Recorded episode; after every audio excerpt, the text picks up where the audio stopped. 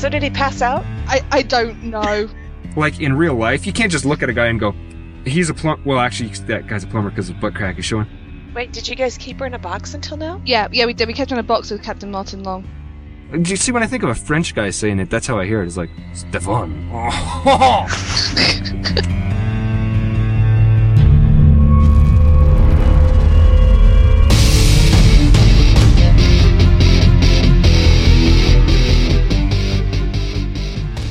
Hello and welcome to the Relics of Orr podcast, the podcast about Guild Wars, Guild Wars 2, the Guild Wars community on the whole. My name is Ryan.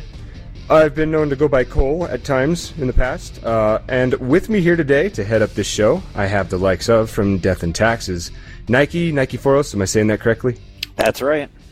Yep, and uh, we're going to be talking about stats. You know, a lot of people are talking about wardrobe and stuff like that, and you know, being Care Bears, and I'm going to be doing quite a bit of that myself anyway. But we're also going to be talking about ferocity and actual stat changes, a little bit of math. Um, but also with us to head up uh, the Relics of Orr community side of things, we have uh, Kate. I'm calling you Kate now, not Spirit, right? Duh, yeah, either or. I respond to both, but not math, so you might lose me there. Okay. Um, also, we have Justin, aka Greibach in Heimerbusch. You sound like a beer to me, honestly. well, that's uh, I I could see how that would be. Yeah, basically, if it's German, it's beer. I mean, is that understandable? Yeah, that's pretty fair. Okay. So, uh, yeah, for those of you who, uh, there are going to be some people who are taken aback by the fact that we're saying that this is episode 112. And, um, the last show that was actually on iTunes was episode 57. And then there are others who have been watching the show for the past two years on Twitch and YouTube. And, uh, so anyway, basically what's happened is for the past two years, a guy named Eric or Shongaku has been running the show. And he's going to be running the show a few more times in the next uh, few months.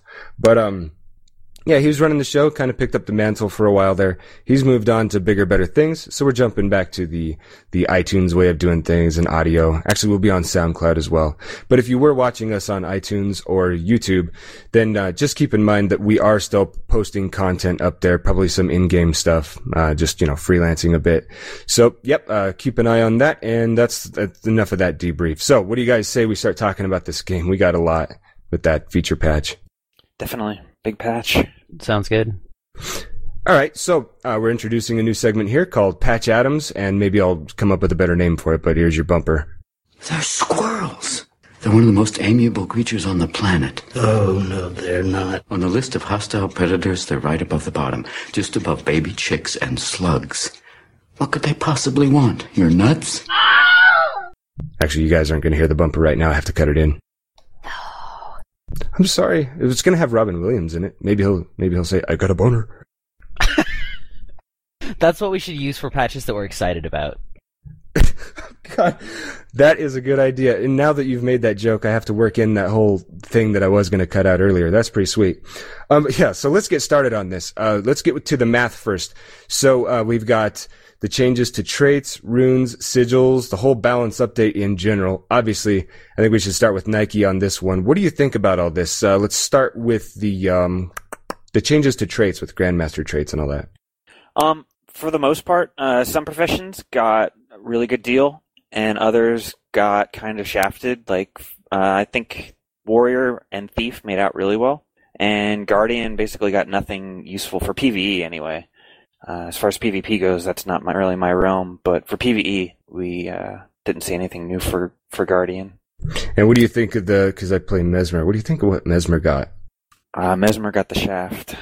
Yeah, the uh, power block was pretty cool. I was excited about that, and of course, out of all the bugs that they have, that's the one they jumped on top of and fixed.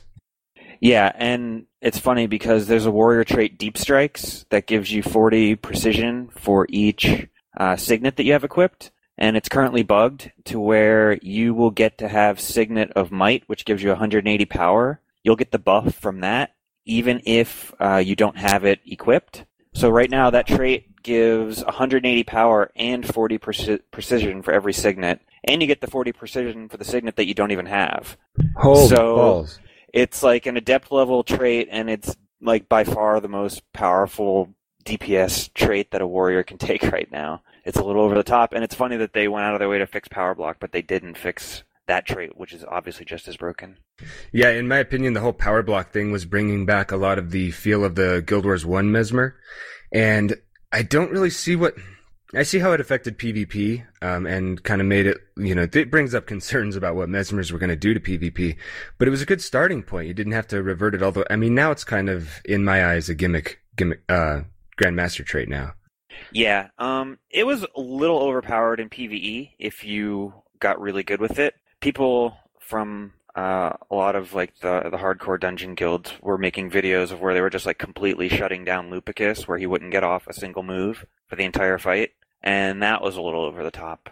I think Yeah. they had a video with two mes two mesmers duoed Lupicus, and he didn't get a single attack, and they killed him with just phantasm attacks, like without even trying. So, I mean, there could probably be a, a happy middle ground there somewhere. Yeah, so uh, that that's kind of my take on the Mesmers. For the Warriors, um, we've been going into a little bit about that. Let's talk about a build that you also made. I, I was slating this for later, but whatever, it's an awesome segue. So you had this build for Warriors, and I'm pretty sure it took full advantage of Cleric's Gear and Shouts. Is that correct? yeah, quite the opposite, but yeah. well, no, I saw uh, you in Brazil. Brazil had the Guardian, who was uh, burn spec, if I remember right. Uh, no.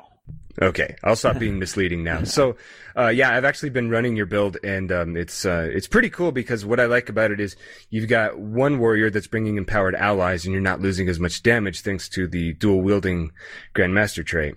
Yeah, it definitely opened up new opportunities for the warrior. Um, they have significantly uh, more options, and what it was before was that you kind of had one build that was the go anywhere, do anything build, and there was very little variety in warrior builds. And now you have different builds that are better for different things. So I guess on one hand you can say, oh, it's annoying that I have to respec for different different types of groups or different encounters, and I can't just have one build that does everything perfectly. But the uh, the flip side is that you, if you enjoy specializing, that you have the opportunity to uh, go in different directions and, and play a different play style in the in from boss to boss even. Yeah, That and was, sorry, that was actually one of the things I was most excited about with the patch is the ability to retrait, and I feel that if you are good at your profession and you are retraiting often, it shows much more of a uh, mastery of the profession than previously. Yeah, and I mean, like with the warrior, if someone says, "Hey, I've got empowered allies," all you really have to do is press minus twice and then plus twice in the top tier, and you're, you know, add your trait. That's not too bad. It makes a good case for having loadouts, though, like we had in Guild Wars One. The only argument I heard against that was that if you're in World vs. World and some thief is trying to gank you, he might figure out what your your stats are, stealth, get out of combat, and switch over. But I mean, if he's pretty quick clicker, he's gonna do it anyway. Uh, yeah, I feel like that's one of those things where it's. I don't have any problem with imposing some kind of technical limitations on where you can use or change your traits. Where I, before, kind of sort of the point was that you had to be in town, and that was the more relevant point than having to pay a minimal fee. But it feels like I can understand why that would be a problem in World v World or SPVP to be able to just sort of blast out everything instantly with a click. Um, and I feel like a decent solution to that would be just something as simple as you can only do it in, you know, keeps you control or in your, um, so your home node that you, um, spawn into the map in or something because that, I feel like that's at least a somewhat less impactful way of, of nerfing that ability than, than just, you know, throwing it out there. Yep. Um, so yeah, I guess that's that's a little bit there on the topic of Grandmaster traits. Uh, they've also changed the Berserker meta a little bit, and from what I understand, the reasoning is that the disparity between the amount of damage. Well, first we got to say this up front: players like to save time, and that's going to be a universal just rule. You're going to have like offshoots of that and outliers, but for the most part, the average player wants to save time. So the highest damage that you can get out of a group is going to be top notch. That being the case, Berserker was obviously the way to go for pretty much everybody. It was getting to be more and more that way, except for Necros, who just, you know, I'm sorry. But so what ArenaNet did was they introduced a stat called Ferocity, which adjusted one of the stats called uh, critical damage. It was a, it was an increase by percentage on your crit damage. Uh, so uh, who wants to pick that one up?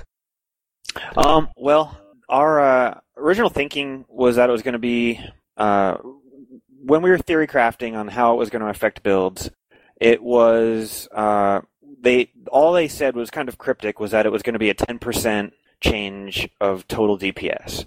And so the question become became for us, well, does that mean 10% for a fully buffed party with 25 stacks of might and all the banners and and all the basically every buff that you can possibly bring to a party, or do they mean 10% for a solo guy roaming around world v world with with not especially high amount of buffs? Because that's two different numbers for sure. Like in terms of how much crit they have to take away from you to make it 10%. And our our rationale was that most likely they mean they're going to balance it around one guy running around one in World v World. Because if they were to take away enough crit damage to lower a group's total DPS by 10%, it would basically make power builds in World v World completely unusable. So, uh, with that in mind, uh, we our our thought was that it wasn't going to be that big of a deal, and it turned out really to not not be that huge of a of a of a nerf at all. Yeah, I haven't really been feeling too held back at all by this whole thing, to be honest. It's one- Especially the uh, we've been running like mid-level dungeons, and the ferocity scaling there makes me feel even more OP than before the patch. Boy, And no that's- shit. Definitely true. The uh, low level dungeons are like like people. There were dungeons that people just literally couldn't solo before, and and now you definitely can solo like can solo paths of dungeons that have never been done before. There's really no. It's more of a s- systemic design problem with Berserker Gear's stats then there's there's really no good way to fix it without completely destroying any of the stats for other gear sets because it's pretty much the only. uh, I mean, you see this in almost every game that has stat progression that you can choose based on gear. Uh, is that if you include stats that all have sort of a multiplicative effect on each other, if you get one gear set that has all of them, it's exponentially more powerful. I mean, you saw it in Diablo 3 at the beginning with uh, the Demon Hunter. You know, it's like, oh, uh, attack speed and crit damage and crit percent. And, you know, it's like all of those multiply off of each other. And the, yeah, I mean, the damage grows so much faster when you combine all of those stats together that it's just, it's, it's a really hard problem to fix unless you just completely take those stat sets out of the game. And I don't think they want to do that. Seems to me like what they would have to do if they want to bring conditions up to par, obviously, is remove or do something about the condition uh, stack cap.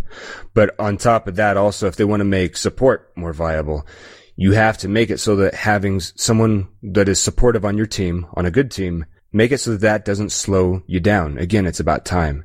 So, um, you know, if you make it so that there's certain damage that's unavoidable, but then that goes against their mantra of play like you want because now you kind of have to bring this, you know, it's kind of either or at this point because if they keep it like it is, everybody's going to go for the highest damage. So you might be able to get conditions in there, but support's kind of hosed until they make that unavoidable damage that needs to be healed up after a little while.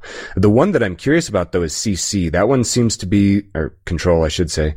That seems to be the most viable to me as something that they could focus on next and try to make part of, you know, um, part of the meta, I guess. Yeah, and they've been working towards that a little bit. We've seen in some of the later living story patches, the some of the bosses just haven't had uh, stability, or um, oh my god, I'm completely forgetting the name of the other one. Defiance. Defiant, yeah. Um, we've actually been able to CC a lot more of the bosses, or at least parts of the boss fights, uh, more lately, and that's yeah. I mean, it all goes back to that whole thing of if you kill it fast enough that it doesn't get attacks off, then you're effectively doing all three roles at once. Yep. Um, so what else have we got as far as this goes? We've got these show notes here and, um, oh, there's the, uh, mesmers. So they had empowered mantras. And what was the other stat? Uh, they got it swapped so that mantra builds were kind of jacked. Yeah, they moved uh, empowered mantras to uh, w- they swapped it with harmonious mantras basically. So the plus damage for each mantra trait got moved to domination, which is kind of considered a uh, a weak line for the mesmer in PVE anyway. So maybe I'm a horrible person and you can comment on this, but this actually didn't affect me too much because I wasn't using mon- they just frustrate me. So I was more of the AFK let the phantasms do a lot of damage while I auto attack type mesmer. Um, is that like seriously, um, lesser than what mantras were before all this? Um, well, the the big reason that people brought mantras in in PvP was because of that trait. uh, be- because it was one of the few traits that mesmers have that increases your damage by a percentage rather than like incrementally. So for mesmers, quite a bit of their DPS against bosses with projectile attacks was the reflex, and that was one of the best ways to scale your reflex. I gotcha. Um, but for the most part, uh, now they've really made it so that because it, obviously dueling was the best mesmer trait line. Like it, it gave precision, it gave crit damage, and it has the best phantasm buffing traits like Phantasmal Fury, and it also had the best mantra trait. So it was just a kind of a no-brainer to put to go 30 in dueling in pretty much every PVE mesmer build. So now they've made it to where you can't have everything all at once. Like if you want to go 30 in domination for empowering mantras, you have to give up your warden's feedback, or you have to give up illusionist celerity or phantasmal haste. And so you can't just have all the good traits in one build anymore, which kind of stinks because uh, other professions do get to have all the good traits in one build. Yeah, it's it's not like mesmers were overpowered at any point that I could tell. So, I'm not really. What was there a grandmaster trait that maybe would have been overpowered coupled with uh, empowered mantras? Just trying to Um, figure out why they swapped them to begin with. I think they wanted to do it for. I think one reason was they wanted people to go more into domination because it was a pretty underutilized line, and I think they wanted to have it so that 30 in dueling wasn't a given for every mesmer build. Yeah, I mean, in theory, yeah, it's it's one of those things that, in theory, it's better if there's not just a complete no-brainer. Um, if you know, if there's actually viable choices, so that you actually have to make decisions. But I feel like this has gone about it in the sort of the opposite way that you want to, where they just they just switched it over there into a place where it's basically a handicap to take that one. So you're not gaining different viable build options. You're just sort of losing power, and that's yeah. Yeah. Yeah, they made it so that if you, for a mesmer, like for a guardian right now, the top DPS build in PvE is also the best supportive build. So you get all the good support traits and you're maximizing your DPS at the same time. But for a mesmer, it's either or. You don't get the best DPS and the best support all at the same build. So that can be kind of a, a negative for mesmers. Uh, Well, what they could probably just do is um, roll a warrior. Uh, yeah, that's I, a lot of the guys who are mesmer main in my guild have have started going. Oh, okay, I'm gonna just get good on guardian because it does everything a mesmer can do and has better damage. Yeah, that's uh, that's kind of what I did. I was rolling main mesmer, but I played guardian for most of the first year that I played this game. So now I'm going warrior, just you know for difference in playstyle. Um, I don't know anything else as far as math and builds and all that go, or should we jump into aesthetics? And Nike, is that going to bore you to tears? Oh no, I'm a Care Bear at heart. I'm my goal in the game is to be top 20 on GW2Style.com look battles. Oh, I oh, see, see you you're can on there. Yeah. repeat it looks. You gotta if you can't. It's that's the real end game is is look battles and having the best It look. is. Do we do we want to talk about the um, changes to acquisition of traits for new characters, especially both the level gating and the goals that they have, and or the gold costs? Yes. Oh yeah, so that's a good point. Um, yeah, who wants to take that one up? Let's have Spirit do it because she hasn't talked too much this episode yet, and I'm sure she has a few kind words. Right. So I can't talk about uh, you know acquisition for new characters because we all know I have 13 that are 80, but you know. Anyway, having 13 That was not 80s exaggeration, by the way. Seriously, thirteen. Yeah, that's the Wow. one. Uh, mm, I was really excited coming into this because the way it, they made it sound like we were going to be acquiring traits was sort of like profession challenges, and I'm all about that. I like to play, you know, each profession, and now I have an Orn of each profession. Is not not quite, almost, but not quite. I'm not Ryan. Uh, There you go. I was looking forward to having meaning to going different places in the open world and, you know, having this sort of rite of passage. Like I had done this this really cool event out in the middle of Snowden Drifts. I people probably rarely see it. Uh, it's in a really beautiful location with the Snor Necro and I was going, "Wow, this would be really cool cool if you know, all Necros came here and it was really hard and there was this sort of conversation between Necros as they were like, "Oh, how do you beat this skill challenge? I need to do it to get this trait and so and so," and they just kind of bond over doing this. Uh, not so. not so. Um, each trait has a specific acquisition tied to a larger world event, except for one, which is um, exploration. But it's stuff like Karka Queen, Grenth, Lyssa, and not only is it it's the same for every profession. So it's it's turned from this, oh, I get to do this really cool scavenger hunt on all my characters, which I enjoy, to this, oh no, I have to do it. I have to do Grenth how many times? How, I have how to do many? the same. I have to do the same scavenger hunt on 13 characters. Yeah, which is it loses the appeal and becomes a grind. Of course, I don't have to, you know, go out and get them. I can pay three and a half gold for it, but uh, my bank account can't handle that because I have T three gear. Yeah, it. I've noticed um, Vereen over at the Pale Tree wrote an article about it from a new character's perspective, and it's kind of even worse because I don't know if you've looked at the older traits, but some of the ones at the adept tier line that you get at 36, I believe, is your first opportunity to get them. Which we can talk about the fact that you have to wait till level 36 to get an adept trait separately, but Balls. um, are uh, it's things like oh you've uh, finished ex- uh, you've gotten 100% map completion on Fireheart Rise which is a level 70 zone and that's for an adept tier trait. And some of them are just yeah some of them are just like completely way end game map exploration for this trait and they're supposed to be for low level characters presumably. And yeah I don't know. It just it doesn't it doesn't make any sense to me because I understand as as Spirit was talking about with wanting to get people out there and doing sort of profession challenges and all that.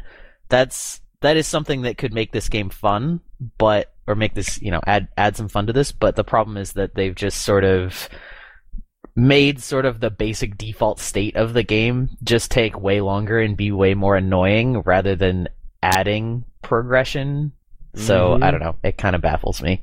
That's kind of that's that's been the the thing they're stuck on actually is they're trying to make their old content interesting. It's like for example when they fixed the dredge fractal. We've been doing that for a year. Now that you fixed it, you think we're going to enjoy it more? Oh yeah, they didn't fix it. They fixed some bugs that were in a fractal that needs to go. They fixed some bugs that made it easier to get through the fractal. Yeah. And my my issue with the dredge fractal, I know we're off on an aside here. My issue with the dredge fractal is not difficulty. That's fine. It's time. Fractals could take anywhere from 30 to 45 minutes, except unless you uh you know, you roll one specific variable which is the dredge, and that literally doubles the time a lot of the time. That's I don't know, man. When it stands out like that, something needs to be done. Am Yeah. I just am I just bitching here? Uh, you know, you're preaching to the choir. We've, we've Yeah. said this m- billions of times. We don't even have anything else to say about it. We already everybody knows how we feel about Dredge. But yeah, I I mean the same thing goes with this you can't get traits till level 30.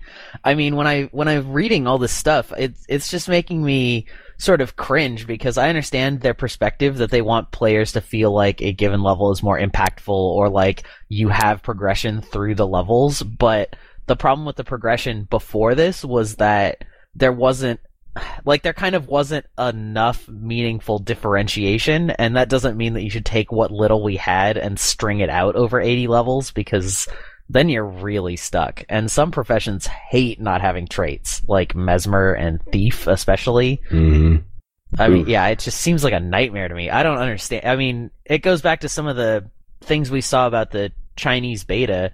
You know, I think with with different, there's been sort of rumors about different unlock, you know, for skills. You know, you can't weapon weapon swap till a way later level, or you can't even gain extra skills until a later level. And I just, I can't even imagine having to play Guild Wars 2 with only the weapon skills without weapon swapping for any longer than you already have to. Didn't they not even get downstate until level 10 or something ridiculous? Oh yeah, that too. Yeah, it's crazy stuff like like that just blows my mind. That is so un what Guild Wars was Guild Wars 1 and 2. Yeah, it, it blows my mind. I don't understand it. One of the things I think the concept of having to like capture traits, like especially Grandmaster traits, was a really good idea. I mean, I think back to like when Guild Wars One launched, and I was on my very first character ever. The feeling of accomplishment when you captured the elite skill from the boss that had it for the like for your first elite skill was really awesome feeling. But I I don't feel like this system necessarily has that same amazingness. If No. that makes sense. Not at all. And and maybe I'm looking at it from the perspective of someone who's been playing for two years, but and maybe if I was brand new to the game right now, capturing that Grandmaster trait that I had my eye on would be that amazing, but I don't know. It doesn't feel like as much of a sense of oh my god that was awesome as when you captured that elite skill in Guild Wars One. What would give me that feeling, honestly, is if I was able to uh, go out and do an event that unlocked the ability to use utility skills in my elite slot. Then I would be like, yes, I have achieved something that makes that last slot less useless. yeah, I mean that it goes back to sort of there's a lot of design reasons why that worked better in Guild Wars 1 than it does in Guild Wars 2, but a big part of it again is sort of what we were just talking about that doing you know, going out and finding uh Galrath, you know, to get to get your warrior elite and then going to fight somebody else to get a necro elite. That's cool. But going to fight Galrath on every single profession in Guild Wars 1 to cap the like to cap the same tier of thing, that would have gotten pretty old pretty fast because you're doing the same thing over and over again. Yeah, exactly. They they could make it so that like the ram in Timberline Falls, you have to go kill him to get an elite for a specific profession. That's going to feel it gets rid of that grindy feeling and now it's more of just it's promoting getting out there and finding these less done events and things like that. So I think they kind of missed the boat on it. I will yeah. I'll actually uh, play devil's advocate against myself. Good job, B. I did like um that there was kind of an incentive to do these really large group events and maybe longevity wise it'll keep people doing them i know the temples already give dragonite ore and maybe that's enough but it's kind of cool to have this additional rite of passage. Like i was saying when you go to Orr like oh i can get these traits. Uh, we'll all push Lyssa together. We'll all get these traits and we'll have grown and then we'll move on. I don't know. It seems like a, a worthy cause for some of the larger group events but maybe again, playing devil's advocate against myself, the temple's already done, so. Mm-hmm. We need new content, man. And by new content, I mean, like, Relics of Orr has a lot of couples, right? So every time we're like, we're gonna go do dungeons, they're like, who wants to be the fifth wheel? It'd be really nice if we could get, you know, 10 man to 20 man content. Maybe it would scale in between there. It doesn't matter. Just give me more than five. And I think that would go a long way in getting people to not complain about the fact that we've got to unlock these traits, you know, in this content that we've already done. It's new stuff that's permanent. It's kind of like a stagnant, stagnant pool. You can't just replace a little bit of the water and expect everything to be less stagnant all of a sudden. You got to flush it at some point. Yep. Yeah, I mean, what would be a really good delivery mechanism for that? Do you think? I mean, oh, uh, is there maybe... any kind of historical precedent uh, yeah, what, uh, can't, I don't remember what this is. Um, the, uh, uh, Togo. Uh, uh, dead horse. Yeah, yeah. So, all right, they know what we're talking about. Anything else that's uh, more professional before we move into being Care Bears and fashionistas? Uh, sigils and runes. Right. Good. I'm doing a great job running this episode today. I'm getting back on my feet. And to be fair, I drank a lot of coffee, and I'm actually, uh, well, you can figure it out. Um, so yeah, what do we know about sigils and runes? I can um, put two oh. of them on my longbow, and I don't know what to do with the second slot now.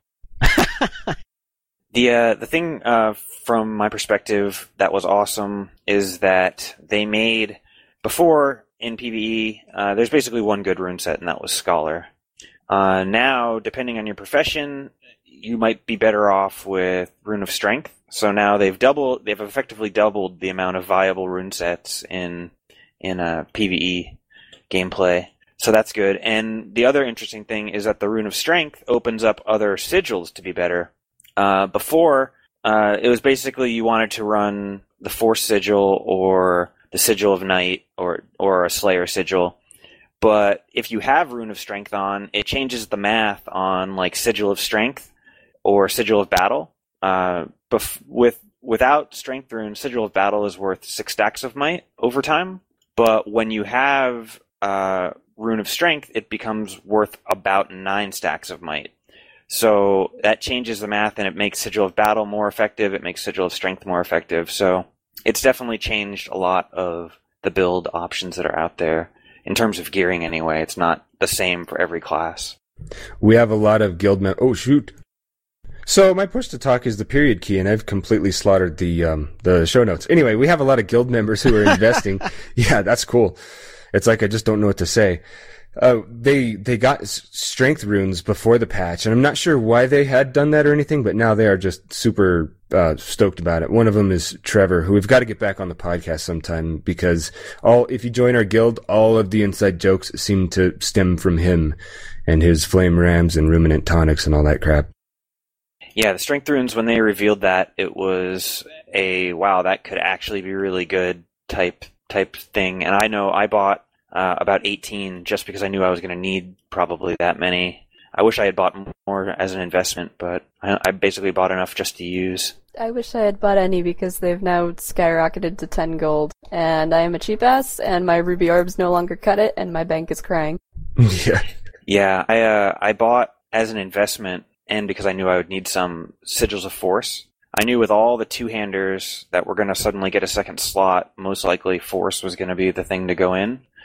So I bought a whole bunch for myself, and then I just would put in buy orders for extras. And I ended the patch with about 20 to 30 extras that I'm now pretty happy that they've gone up to like 10 gold. Nice. Wow. Yeah, that was that was kind of an easy one to see coming, but the some of the other stuff that's gone up, uh, you could like the biggest margin that I've seen so far was Rune of Hoelbrak, because it's basically like Strength Rune, except the sixth bonus is minus condition duration. Yeah, so I was noticing it's that one. Really good for like a power warrior build in World v World, like a roamer. And those went from like 20 silver to now like a gold 20. So if you'd bought a stack of those, you could probably buy a precursor right now.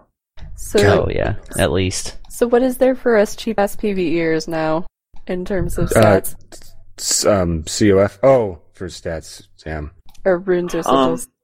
I would. Well, I'm a crazy min maxer, so I would always say just save up an extra couple days and get scholar runes or strength runes. But if you like, if you wanted to be somewhat effective and not break the bank, ranger runes are pretty good depending on your profession. Uh, the ranger runes, you get the seven percent damage boost as long as you have a companion. Uh, Mesmer phantasms count as a companion. Um, Ellie elemental summons count as a companion, and Ranger Pet does. So those three professions at least can benefit from Ranger runes, and Ranger runes are I think are less than a gold each right now. A couple other pro tips to point out. Um, with the changes to sigils, having two of the same uh, stacking sigil on kill does not do what it used to. For anybody that you know does that. Um, also, if you want to stack, I learned this from one of Nike's videos. If you want to stack a certain um, you know sigil thing, then all you have to do is put that same sigil on one of your underwater weapons, and then if you you know swap out your weapons for terrestrial fight the, combat. God, the English today essentially, if you have the right sigil on your underwater weapon, you can actually maintain the stacks that you've built through killing, um, and then also use like force or something like that on a weapon on land. Are you telling me that my underwater legendary has added value? No. No. Okay. So that we're on the same page here. You know what really pisses me off is that out of all the fractal runs I've done, the majority of the weapon skins that I got from fractals were underwater. Oh, that's nice that you got weapon skins. Yeah, that's well, that's a good point. I've dodged a bullet and have never received a single underwater fractal skin. Well, Me neither. I've, I've had I've had exceptional luck, honestly, with skins. Like I usually get, I never get duplicates really, and I always get things like hammer, greatsword, dagger, sword. You so bastard. I've had, yeah, I've had like the best RNG Yeah, ever. Ryan, Ryan, we're not talking about your RNG and fractals, Mister. I got another Mm. box. What? I Yeah, think that's so a good, to explain. good segue for box into wardrobe. Yeah, there we go. Yeah, let's just move on into that and not why everyone hates me. So, wardrobes, as uh, Nike said, by the way, since it's a good segue to it, if you want to participate in the end game, you can go to guildwars2style.com, or if you prefer the Reddit equivalent to it, it would be the Guild Wars Dye Job. It's not the downvote city that the Guild Wars 2 subreddit is, so don't be too timid about that.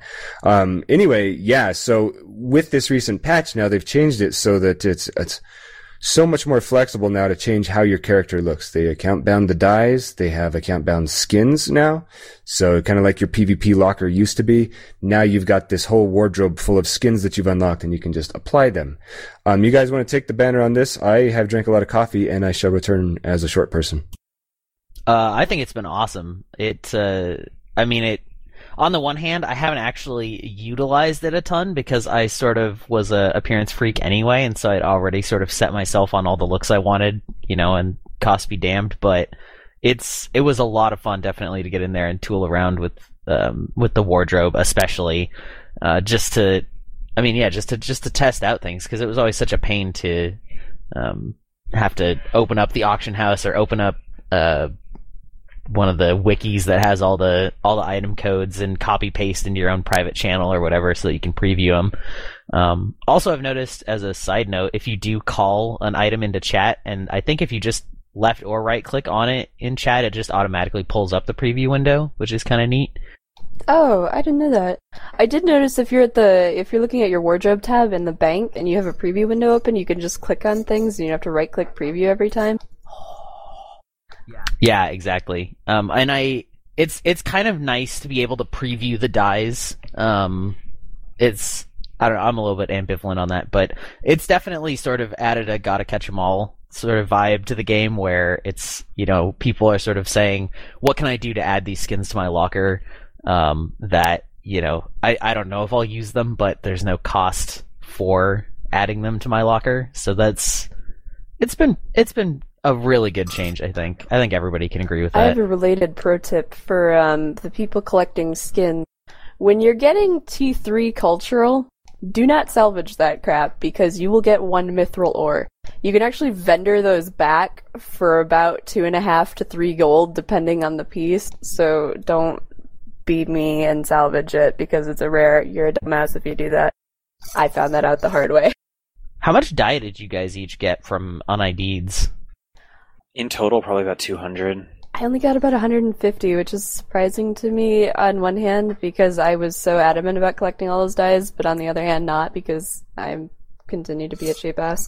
Yeah, I th- I had about 180, which I I feel like that's a pretty. I feel like that sort of 150 to 200 and something range is pretty pretty standard for most of the players that have been playing for so long because I feel like a lot of us sort of had our first main and then got all the dyes on that main or you know not all of them but a ton of them and then as the game went on and we got alts then we'd buy a couple dyes that we liked for that character and then just go eh Yep. So here's the question: sell the dyes or open them? uh hold on to them to sell them later I'll allow it. Yeah, Do you think they'll go up or down? up I think they're going up. their supply is is fixed. Their supply is exclusively at this point from uh, the laurel vendor, which people have lots of uses for laurels already.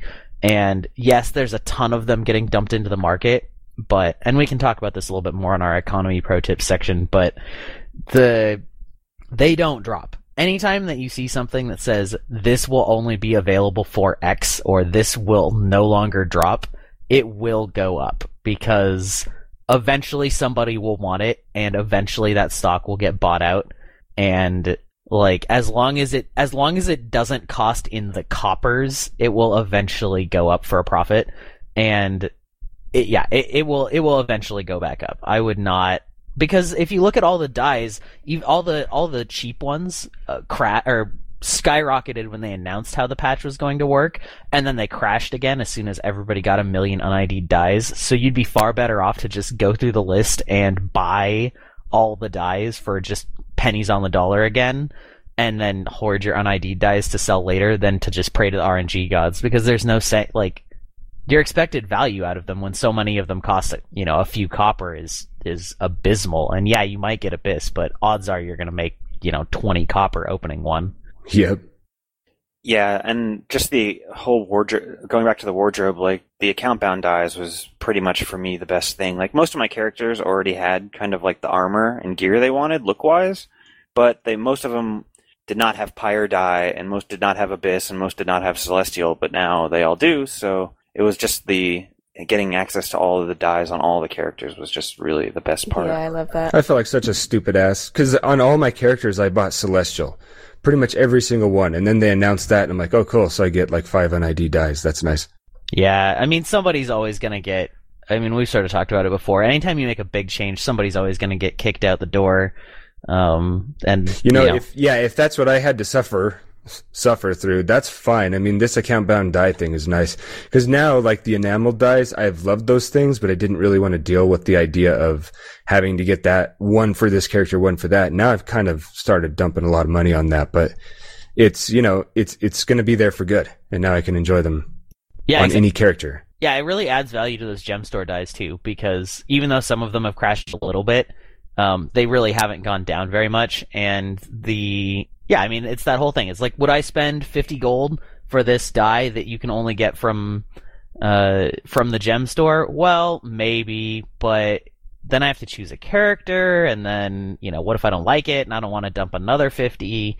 I mean that yeah, like you said, it, it it really makes those a lot more appealing when you say this is a really cool metallic dye, or this is a really cool cloth dye, or this is a really cool leather dye, and you can say I can use this at any time on any of my characters for buying it one time. You know, suddenly that 50 gold or 60 gold or 100 gold might seem more appealing if the dye is good enough. Whereas before, you know, you, I mean, and the same thing's sort of true with legendaries. You know, you say this skin is amazing, but I have to pick a character. And what if I, especially for us alts, you know, altaholic people, what if I don't want to only play that character with my shiny stuff? And it's, it just adds a ton of value to those things when you can suddenly say, well, I can use it on any of my characters. I have to say, I only have three bolts right now. I added it up when the patch was coming out. And I was I only. Oh, that's all. I, I- no, no, I counted it up and I was like, if I put bolts on every character on my account that has swords, I could have 11 bolts. I only did three. Do we want to talk Yeah. about that? Because that's as far as eh, I was Go gonna ahead. say, double dyes like that that hurts having celestial, but like literally two weeks before they announced the wardrobe thing, I made a second incinerator for my thief. oh, and- Oh, I, oh, I know I've had guildmates that did the same thing, and they've put in support tickets, and they've gotten like their incinerator unsoulbound or their second bolt unsoulbound, and they were able to sell it and get a different legendary. And I haven't got around to doing it yet. I, I don't know if I should. I probably will, but it was it that was one where I was like, yes, this patch is awesome. Yes, this sucks for me, and I just have to like ignore how much it sucks for me and just think about how much better it is for the game. yeah, Kudos that's to that's terrible. ArenaNet support staff for unsoulbinding those though, because I wouldn't expect that from them. Yeah, and it seemed to. I've had others in the guild that were turned down for that. So it seems to be there was like a window of time where had you made your legendary during that window, they would be willing to uh, unsoulbind it. But if it was like before or after a certain window, it seems like they're turning down the support tickets for that. Yeah, because there always has to be some cutoff, and yeah, that's yeah, it's harsh. Those are those are definitely the people that I feel for the most with this. But as somebody who as somebody who bought two of the same one, I mean, built, you know, um, how do you feel about sort of some people in the community feel that it very much devalues legendaries because they just sort of think, well, everybody's got them now because everybody can put them on all their things. And then sort of the other side is that a lot of people think, well, this adds value to them because, you know, I still achieved it and you're not really going to know the difference between which character I soulbound it to, um, from an external perspective. So like, how, how do you weigh in on that? Do you, Um, well, my thought was like, so if it was like the first month of the game when legendaries were pretty rare, and if you saw a guy in Lion's Arch with a Twilight, you were like, oh my god, that's amazing. Let me see that. Can you take it out and show it? Like, if it was then, and then all of a sudden the amount of Twilights in the game, like, multiplied by 10 overnight, then that would kind of cheapen it. But I think at this point, like, if you've been playing since launch, if you wanted a legendary, you probably have it by now, or you could have had it by now if that was your goal. So I don't. I mean, they they're already common enough that I don't think that that you should be too wrapped up in the prestige of having it or the prestige of others not having it. I think a lot of it hinges on what you value as far as those sort of things go. Like some people want to be different. So if you want to be different, yeah, it's obviously devaluing that. But I think the average person is making a legendary because they like the way that legendary looks. And I mean, you wouldn't see male Norn in tier three all the time if that was really the driving motivation because there's a shit ton of those guys. yeah, I mean, Yep. it, it's kind of, to me, I don't, it's, it's propagated more if, if you think of it in, in terms of yes, you will kind of see them more, but on the other hand, you can only log in on one character at a time, and so it's not like there are 10 times as many people with legendaries. It just means that if you earned a legendary, it can be on any one of your characters, and from sort of an external perspective, like how are you going to know the difference? And you could do it before with T-stones anyway. Uh, it was just less common, so I don't know. I it doesn't. I Yes. just remembered Dr. Legendary. Oh yeah, oh yeah. So, Wait, if you're not familiar, Dr. Legendary has been a reoccurring character on the show for the last, you know, a while. There's a guy who has spent, I believe, over twenty-one thousand dollars in gems, and he just buys legendaries. And he has he, at one point, had two of each. I believe he now has a full set for each character, and it's a guy. And What for his the hell? wife. Yeah, and for his wife, he just he works overtime. It's a doctor that works overtime at a clinic, and then he spends his income on legendaries, and we call him Doctor Legendary because it sounds evil. Could you imagine if he was your doctor? You could like when he's doing surgery or whatever, you could talk to him about legendaries. I don't know what I'm saying. I'm totally imagining him like uh, Guild Lockhart from Harry Potter, like, you know, hello, I'm here to diagnose your problems, and I also have every legendary. Ding! And then he walks out of the room and Cheesy he's got smile. like these shiny footsteps. yeah, exactly. Uh, are you leaking metal as you walk? He bought so many legendaries, he got footsteps IRL. So, what do you guys think about the? Uh, let's see. We've talked about wardrobes. What other parts of there are there here? The show notes are not very elaborate, so I apologize, people. Um, one thing I would like to see is the ability to save a certain set as a. And this is a, this kind of goes hand in hand with what I'm looking for for traits. Is the ability to have templates also. So if I'm switching my uh, traits out so that I'm one build, it'd be really cool if you could also simultaneously load up certain equipment also to match it. Yeah, I mean that sort of goes. I mean, this is, I guess, this is sort of a related but separate point. Is something that we've talked about for something that would really add value to ascended gear to us would be if they had some sort of system similar to how you can unlock things in the wardrobe. If you could basically graft onto it additional uh, gear set stat options. Wow, that was kind of a mouthful. Um, so that you could sort of build up to a legendary ability of swapping between stats by basically making different set stats and adding them to weapons and or armor that you could switch off between the ones that you've added. Which, Yeah. I, yeah, I mean that would sort of go to that idea. One of the ideas that uh, has been on the forums on and off that I definitely would like them to do is add like a sigil library to legendaries, the way that they have sigil or they have stat libraries. So you can just double click, and while you're picking your stats on your legendary, you can also pick what sigil you want on it. I think that's not a crazy unreasonable thing for them to implement, and it would make having a legendary rather than having another weapon that you've turned into a legendary on the wardrobe have a little bit more value. Just out of curiosity, Yeah, that's a great idea. has anyone so with the last patch, uh, legendaries and ascended gear has become account bound? Has anyone been making real use of that for fractals like or for anything? stats. Yeah, have you been swapping Yeah, it between your characters for any reason? My Um, fractal back no. piece. That's all. Uh, I might though because I don't. I I got sick of fractals, and so I don't have that whole bank tab full of ascended rings like a lot of people do. And so I might switch my Zerker rings or my Condi rings if I do ever do condition damage on something other than a Necro um, between my characters if I just decide that I feel like doing fractals on on a different character. So I haven't, but I can see myself doing it for the AR. Yeah, way up front, I invested in uh, const- uh, when the agony resist items started uh, dropping. The first thing I did was make a plus ten, and I put that in the back piece because once I found out that you will be able to swap them between characters, I saw that as an easy way to just send a lot more agony resistance between each character if I wanted to take them into fractals. You know, there's no limitation on which you know back pieces certain professions can have on, so.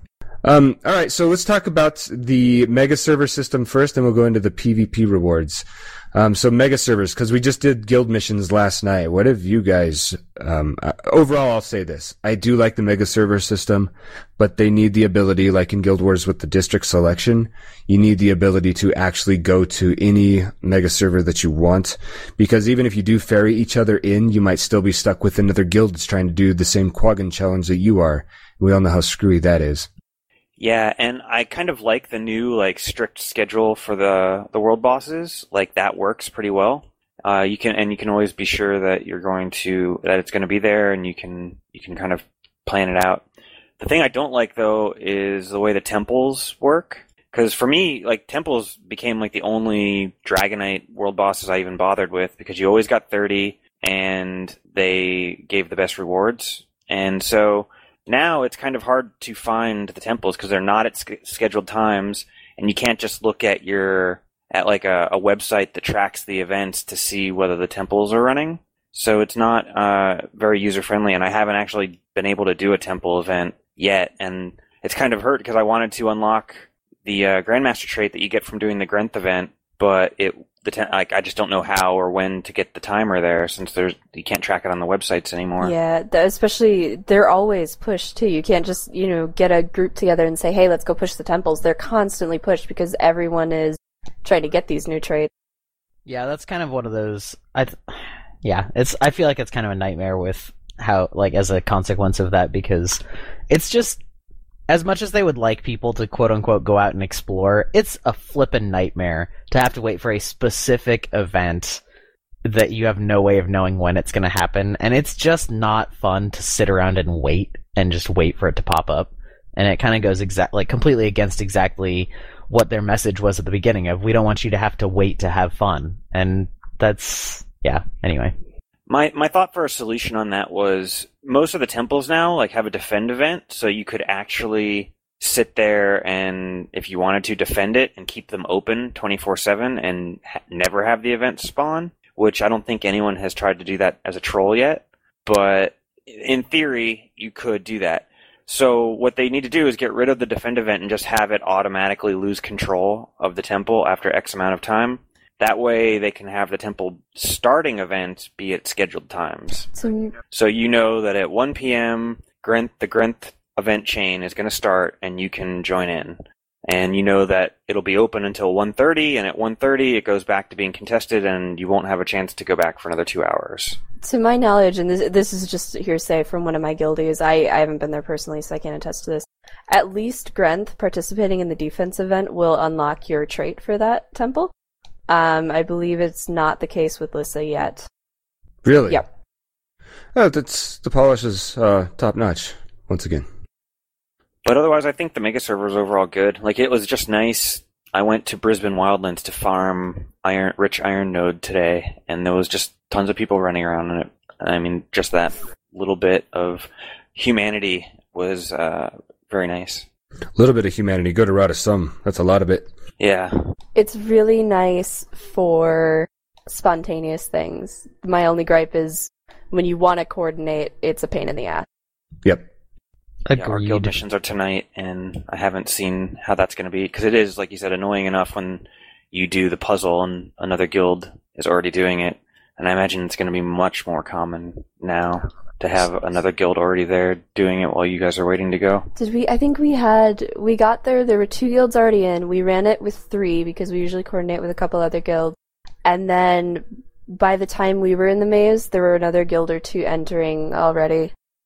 That's one thing that um, you know Black used to run our guild missions. That's one thing that was a brilliant idea was to get involved with other guilds, and I would recommend anybody on any server actually try and do this. Even if you have to be the one that spearheads it, get involved with the other guilds on your server. That's going to help you a lot because then the guys that got the same puzzle and all that, they're going to talk to you about it, and you can actually kind of decide on a time that works for more of you. It, it's a lot less conflict to deal with in the end. As a side note, uh, Nike, I don't know how diverse your guild is in terms of people from different servers being in the same guild. Um, it does look like if you're in a mega server, you don't have to guest to get into that server with them automatically, but if you don't guess, you won't get the reward for doing the guild mission, so you have to guess anyway. Wow, that's pretty funny. Yeah, I assume Yeah. it's just a bug that was an unintended consequence, but we ran into that last night. So, does anybody here PvP enough to talk about the reward track system? Because I haven't actually messed with it myself. Uh, I played a little PvP. I got my butt kicked. I, I I do dabble from time to time. I play with a friend of mine who is a dragon rank, and I'm, you know, either a rabbit or a stag, depending on which account I'm playing on. Uh, so I, you know, I'm not particularly successful. But the the reward tracks are nice. Um, in terms of, I can see that I will get a reward when I get to a certain point. I will say from from the perspective of somebody who is really really well established in PvE that the rewards for starting PvP are entirely underwhelming. Like I would open up a chest and I would get a garnet pebble and a mushroom. And so uh, it that part didn't keep me around, but I, I had just started the the Ara track. That's the one that's on rotation this week. Um, I've got a couple tomes of knowledge. I've gotten uh, actually I don't think I've gotten any skins. It's mostly just champion bags. Um, it's hasn't been any really interesting loot yet, but it's nice to have. This is something I've been advocating for in PVE. So it's really nice to have a set goal with a method of progression that's not acquire currency because I'm so sick of saving up gold and spending it, saving up gold and spending it, saving up gold and spending it, and that's the only way to get things that I want. So having an alternate uh, method of acquisition is really, really nice. I do PvP a lot. I usually do a couple solo queues a day just trying to get my champion titles. And the the rewards are kind of underwhelming, but the reward for me for PvP has always been the champion profession titles and the rank finishers. And those uh, well, at least the rank finishers have gotten easier to get just with the fact that they've lowered the amount of uh, rank points you have to get to level up so it's gotten easier to get the cooler finishers. Um, as far as the loot goes, I mean, if I cared about loot quality, I'd go run dungeons or something. Oh yeah, Spirit and Christian last night tried to screw with me. We finished COE, and uh, well, in the fractals before there was a two week span there where I got four or five ascended armor chests. I mean, talk about RNG, it's feast or famine. Because before that, I never got anything, and I've been doing them for well since fractals came out. But anyway, so it became this thing. What did Ryan get this time? So I started linking from the wiki every time, and they'd be like, "Oh my god!" No, I didn't really get that. So last night we finished COE, and she and Christian tried to link um, a couple ascended chests and uh, weapon chests uh, to try and fool us, and they actually had me going for a second. But I'm Yeah, I was gonna say you said tried, but There's we no way. succeeded. no, that was Trevor. You had Trevor going, but I said, "Are you guys up to Trevor something?" was in on it. Yeah. He was? Oh, he was trying to fool me. That bastard. All right, so I guess uh, enough of that. Uh, let's talk about. Uh, let's, uh, let's help the newbies a little bit. This is Togo Soapbox. Can you pay it again, boss? Oh, Togo, I just want to get through this already. Shut up! All right, so if you're just starting out, and I apologize to you, person who is doing this, um, what could you do to level the fastest? Unfortunately, the answer is the Queensdale Champ Train. Yep. Yeah, that's probably true. Well, technic. Well, yeah, yeah. No, you're right. It teaches players the worst habits to develop in the game, and it's sad that it exists and they haven't nerfed it. But it is honestly the best way to level a new character. And if it's your alt, uh, then you're probably happy for it. But if it's your first time through the game, it's kind of uh, sad that like first timers aren't leveling through world exploration. Yeah, if you're Now, if you're a first timer, I would definitely say the fastest may not be the best. I would lean towards world exploration, but if you are a if you've got alts, if you've done it once, then yeah, definitely seek maybe some alternative methods of leveling. Yeah, and dungeons are a really good way once you get that um once you get to that level because and there there's dungeons at every, you know, set number of level intervals after 30, I believe. Uh and dungeons give you a substantial amount of experience and a not not insubstantial amount of gold for a new player and you basically get almost a full level for a dungeon run or a full level and it doesn't take that long to do most of them so that could be a good way to, to gain some levels once you get into the middle levels. Yep, and if you have a group that'll listen to you, you can always run your level 80 and at the end, right after the boss dies, while the cutscene's going on, switch to your lobby character, bring the lobby character in, and have somebody watch the cutscene and not skip it to give you time, and then when you come in on the lobby character, you'll get the XP and the gold and all that on your lobby. Yeah, that's what I've done. Although I have yet to see that work in Citadel of Flame Path 2. There have been a couple times people are like, oh crap. Yeah, some of the paths are harder than others to do that, but uh, like COE is super good for that, and AC is super good for that. And that's what's real nice about AC is it's easy to get to for the newer characters. Yeah, it, I mean, it is the first dungeon, chronologically speaking. and it rewards the most money, and it's one of the easiest. But dungeons, I have lots of feelings about dungeons. Do you want to elaborate? No, it's not the time. Now was not the time. All right. Um, so that's going to be a segment. It's always been a segment on this show. But if any newer players have any questions, feel free to send them in. You can send it to relicsoforr at gmail.com. Uh, we love to use user, you know, feedback as kind of the launch pad for the stuff that we do on the show. Uh, but having done that, let's jump into the pro tip sauce. Um, can you repeat the part of the stuff where you said all about the things? Excellent. Let the people have their pro tip sauce. So there's a build recently that when I first saw it, I thought we were getting trolled because it is April still, and um, it's called the Fire Staff Ele. Um, basically, what you do is you you go all the way down you, the the fire tree, and then you simply camp on the fire attunement and keep casting lava font. Um, it's actually a little more involved. You can use if you've ever used a fiery great sword. Um, if you don't have auto targeting on, and so you have no target, you can actually rush something that's against a wall, and the amount of damage you do is just absolutely ridiculous. And I hope they never uh, nerf it because it's so much fun to do. But with that staff, you can also use the number four skill, just face the opposite direction, and then you can also you know, rush somebody into a wall. And it's not the same amount of damage, but it's pretty nice. But altogether, this build creates a lot of might for the group. It does a lot of damage. The only thing is you are going to be Gib sauce. You're going to be very easy to kill. Um, but um, there, there, are ways around that. And uh, does anybody else want to talk about this build? Have you tried it? Yeah, um, it is literally the highest DPS build in the game, all else being equal. Um, you and it, as far as Ele builds go, it's not only the highest DPS, but it's also the easiest to run because one, it's ranged. So if you're not comfortable meleeing bosses, if you're just starting out and you feel more comfortable ranging, it's the highest DPS build in the game and also range. So it's definitely uh, makes up for the squishiness in that that you don't have to be right on top of the bosses. Um, but that said, it's also the most boring build in that you're just using lava font on cooldown and auto attacking. Uh, 75% of the time.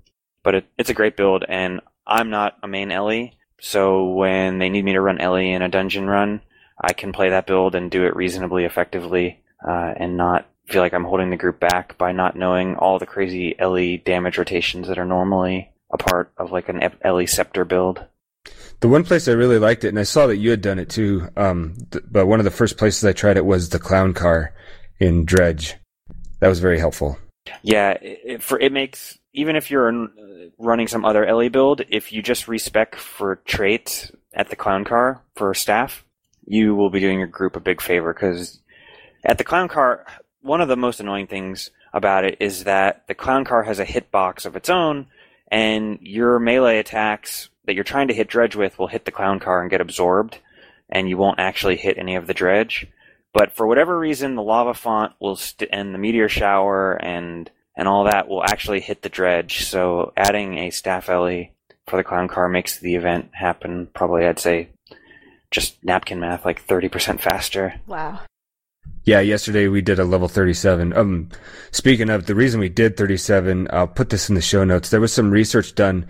A few guilds put together their, um, their spreadsheets showing what they got out of fractals, and it is appearing, and I'm always open to be corrected, but it's appearing that if you want to actually get loot from fractals, you might be best off going in the range of 31 to 40. With that being said, we did a 37, and um, I had been switching characters a little bit, but for the clown car, I switched to my Ele explicitly for that, and people were like, "What the hell are you doing? You're going to get gibbed." But we burned through it, and my wife was actually pretty surprised. She was in typical form, thinking I was being a dumbass. Yeah, it's just it's super good uh, for for that particular event, and and for other events in Fractals too. It's I think it's just a really fun build. Uh, and easy to run. I definitely recommend it, especially if you're just picking up Ele for the first time and want a build that kind of is easier to learn, easier to get into, and still very effective.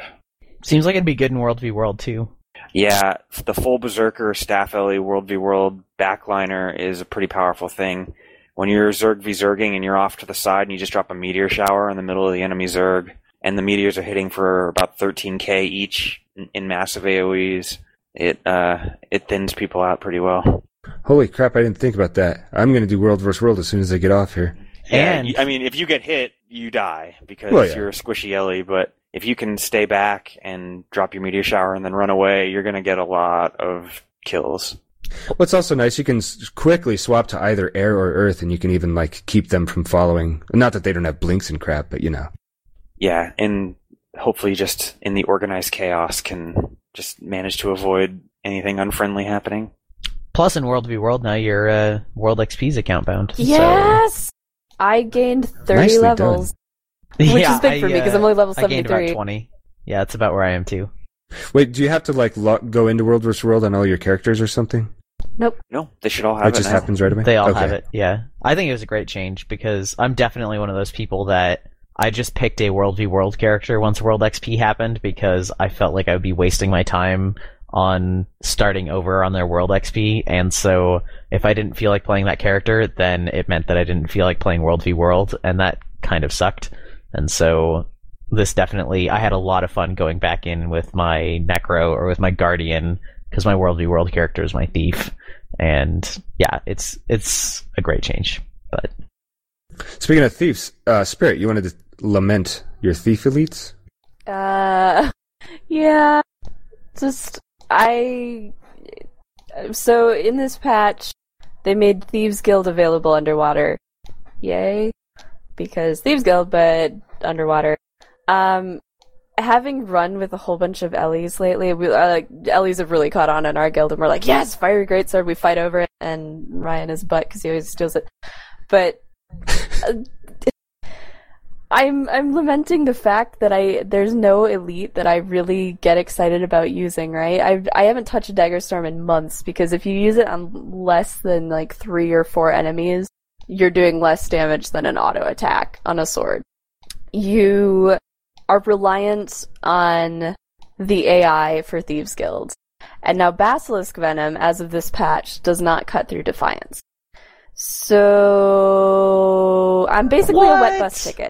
Yeah, yeah. The uh, the def- the basilisk, basilisk venom working through Defiant was really good, uh, especially against like Mai Trin in Fractals. When she got into the the blue debuff, you could basilisk basilisk venom her in it, and she wouldn't move, and she'd lose all her stacks. It was great, and they've kind of taken that away. Now you have to be. You can still do it, but you have to be in a very organized group that can go. Okay, let's remove three more Defiant stacks. Okay, we got the Defiant off. Now don't put any more on until the Thief is ready Yep. And not many groups have that enough organization to be able to pull that off consistently. But it's been said the best the best elite skill in the game for a thief uh, is fiery greatsword. Yeah. well, it is. There's even traits that encourage it. There's a trait in the power line that ups your damage by 10% when you're holding a bundle, so. Yep, Holy- improvisation. Make a thief with a fiery greatsword is the highest DPS in the game because of that trait. Yeah, I'm so excited because I have it now with the trait swapping stuff. Well, my argument used to be though, if I got three duelists up, those guys aren't going to get killed. So then I could take the fiery greatsword and do quite a bit of damage between the two of them. How would that compare? Because I, I want to win this argument. You got to help me. Um, well, I hope you have empowering mantras because Damn it. and because you're going to need it to to win that argument, and you're going to probably want to have at least three mantras up Hey, hey, Ryan. to compete with a thief Hey, on Ryan. that. You're wet no. bus ticket. Nope. Mm-mm. Oh, that I'm hurting. Well, right now we kind of are a wet bus ticket. It, for those that are not in the know, this is something that Christian uh, insists is a New Zealander thing. And then he started a blog and wrote an article so that he could populate Google with anything regarding wet bus tickets, meaning something that hits l- lightly. Is that about right, Spirit? Yes. Okay, cool, cool, cool. All right, so uh, last segment is plug it into place. I'm probably going to change the name of this. I was just throwing Oh, it's something not down, Castcast? but this is Castcast. Oh, right. Cast, the podcast within the podcast, the podcast about the cast of other podcasts, and the stopcast of other podcasts.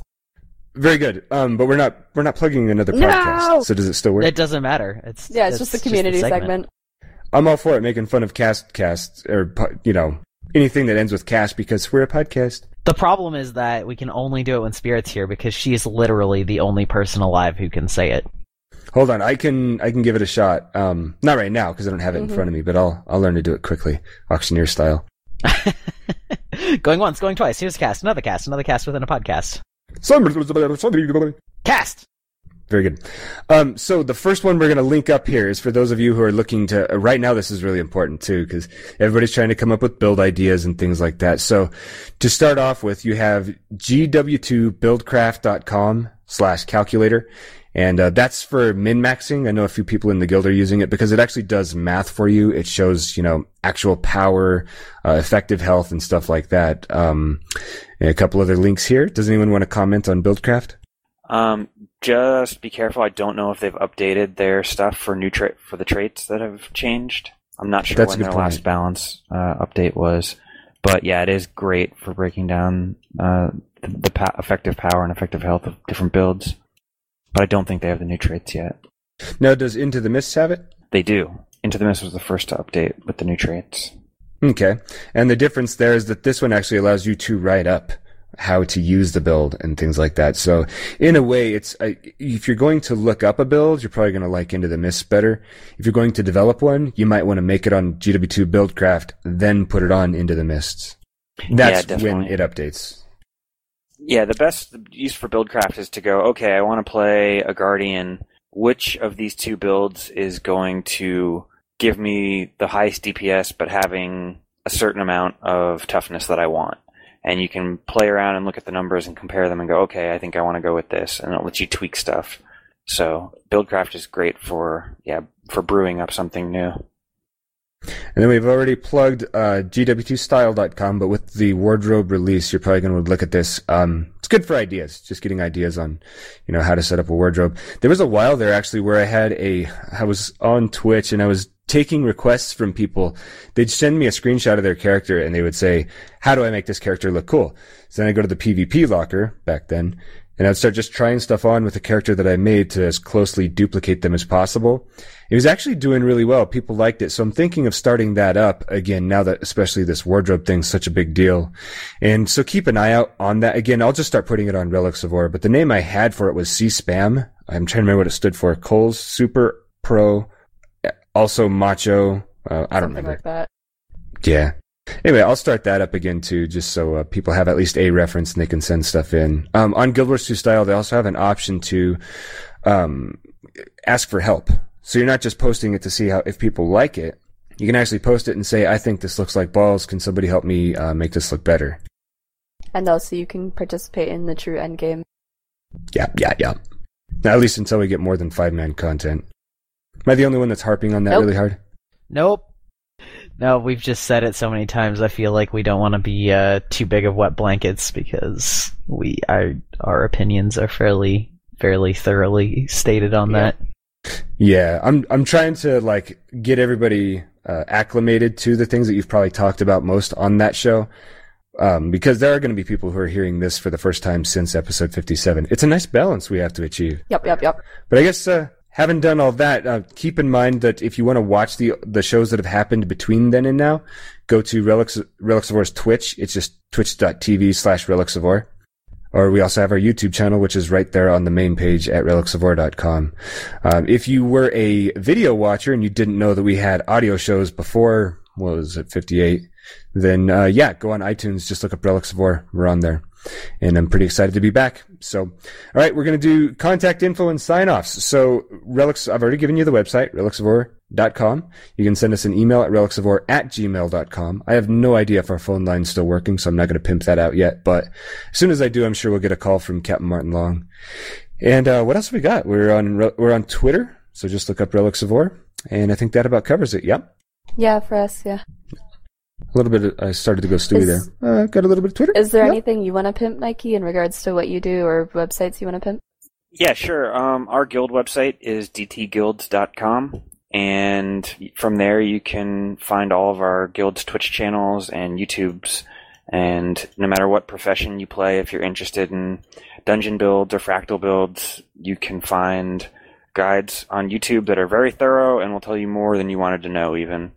And uh, you can find our Twitch channels on there and follow follow us and watch us play on Twitch. Yeah, so if you've been looking for builds on places like subreddits and uh, Guild Wars 2 Guru, they do post there quite often. But if you go to the YouTube, I mean, YouTube would be the best way to keep up with you guys, right? Definitely. That's going to be the first place we put everything. Yeah, so if you can hit subscribe on that, um, I'm not just doing this because, you know, everyone says to like and subscribe stuff. You're seriously going to stay up to date on what's most useful on your professions that way. All right then. Um, I guess we're gonna end this. I've forgotten my wheel of morality, so we're gonna do it anyway, and I'm gonna put um, Justin on the spot. Wheel of morality. Turn, turn, turn. Tell us the lesson that we should learn. Oh, Jesus Christ, I've never done one of these and I haven't listened to one in so long. The lesson that you should learn is that you should always listen to Relics of Orr so that you don't get put on the spot like me. I I assume most of you listened because you were subscribed, but if you haven't been, then go ahead and subscribe to us. We'll be on again next week. It may be Shongaku or myself hosting it up, but uh, yeah, we will be very common again for your ear holes now, and not just your eye Sockets. holes. Yes, very good. All right, take care, guys. Yeah, let's talk about some Guild Wars. What's this here computer rating device? Let's get the intro going like we should.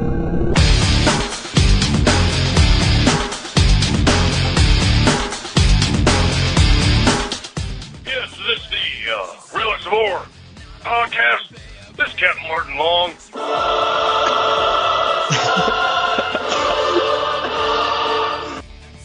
Why, why isn't that on the banner? That's stupid. Why doesn't it just say, yes, jump, no subscription?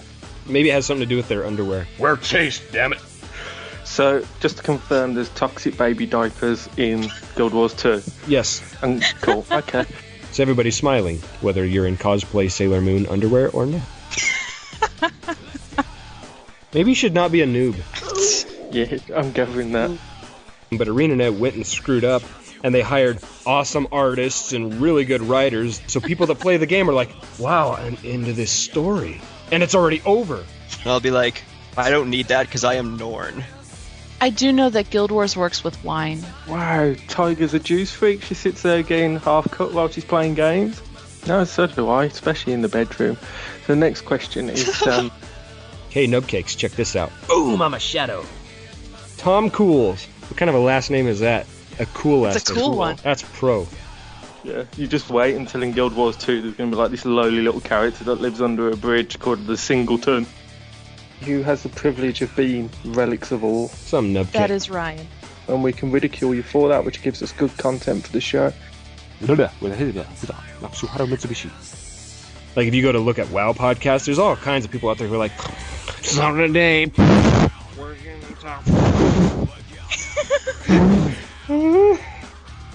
And then there was Well, silence. that was accurate. Yeah, I think Ryan's actually playing his microphone. Oh, this is great. We can hear you. You're just really quiet. You in a box with Captain Martin Long. You guys are silky boys. Silk comes from the butts of Chinese worms. I could probably do my Darth Vader routine. Portal was never released in the UK. It was banned Oh, really? for being. Yeah, it's just because the packaging was too orange. The orange box? Oh, wow. No, Steam isn't allowed either. Anything with the letters EA. Not even EA Sports over here. It's just sports. So we BS as long as possible to keep them happy. Seriously? Okay, that's it. I'm out of this podcast. Goodbye, people. I'll see. see you on the Channel Five News, Chaz. I will get my torch and pitchfork and run after you. you know, my wife said exactly the same thing. She said, "What name do you want?" And I said, "Obviously, Nacho Malgonito El Segundo." I don't know. Just because he's not related to Martin Short, I don't know. That's raising my eyebrow right there. Press the paddock button.